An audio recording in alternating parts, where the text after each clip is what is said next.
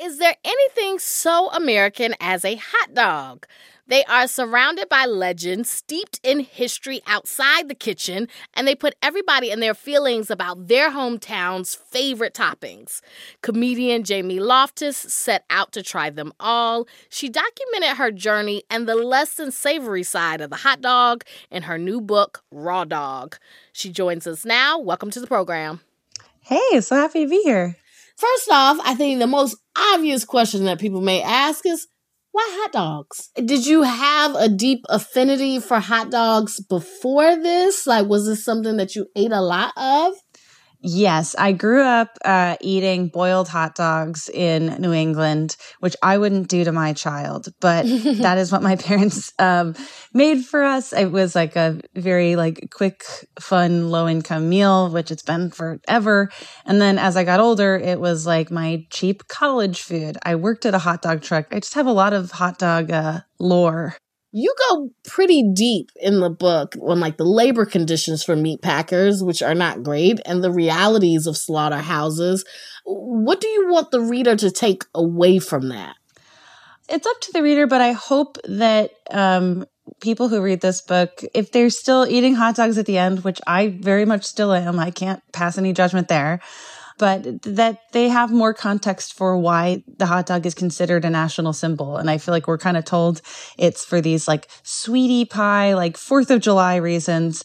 But the more I learned about it, I think the most American things about hot dogs are that it's a result of a pretty disingenuous marketing campaign and it relies on a lot of labor exploitation. And we can still have hot dogs and not have that be true when you go into it, I mean, like when you describe like hot dogs are made, which I think most people would imagine it is pretty nasty stuff. Um, did your research make you consider giving up hot dogs or meat? You say you still eat them, but did you think about it?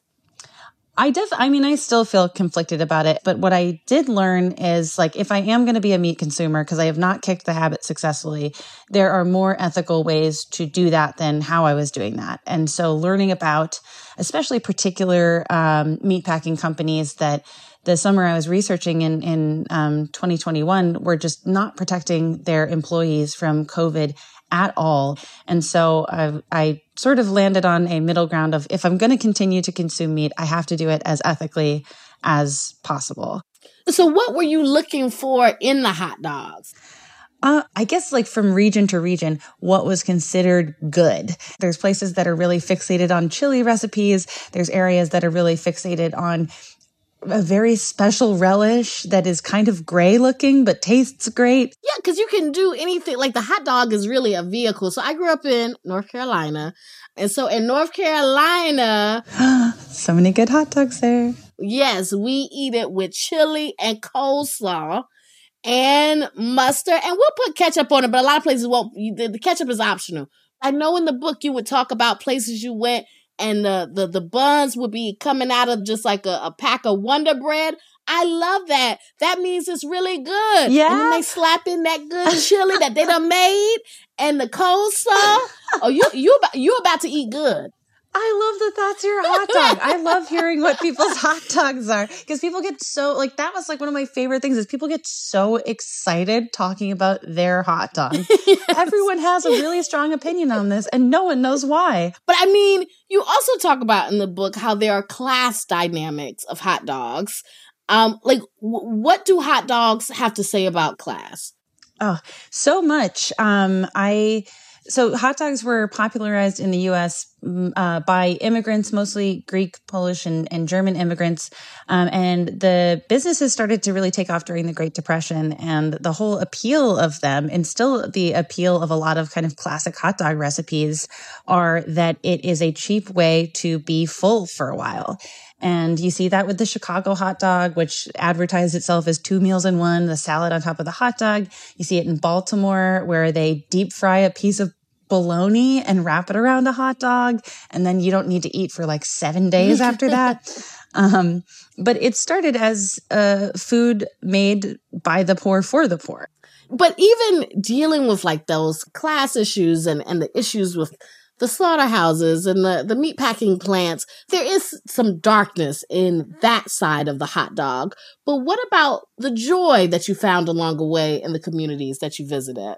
Uh, I mean, some of it is just like kind of weird and funny. Like I, I tailed the uh, the Wienermobile for a while because I was like, what's going on in here? Do Wienermobile drivers like hook up with each other? And the answer is yes. Oh my goodness. what? No, we talked to a Wienermobile driver. They did not tell us any of that. They did not say that. Oh, it was really? a long it was a long con. Not the Wienermobile drivers I talked to. they're like they're like we're not together, but we are in the minority a lot of times when people travel the country, they write a book, they can come out with a big message about the meaning of America or, you know, hope for the future. Like, d- did you learn some sort of big truth or do you feel like this is not that kind of book? Um, I did not learn the meaning of America.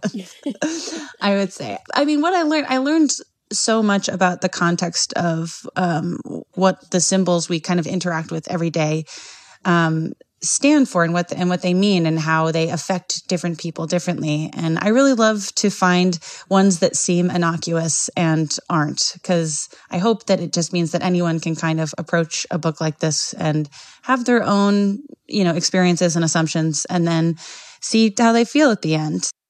That's Jamie Loftus. Her book is called Raw Dog. Thank you so much for joining us. Oh, thank you so much for having me.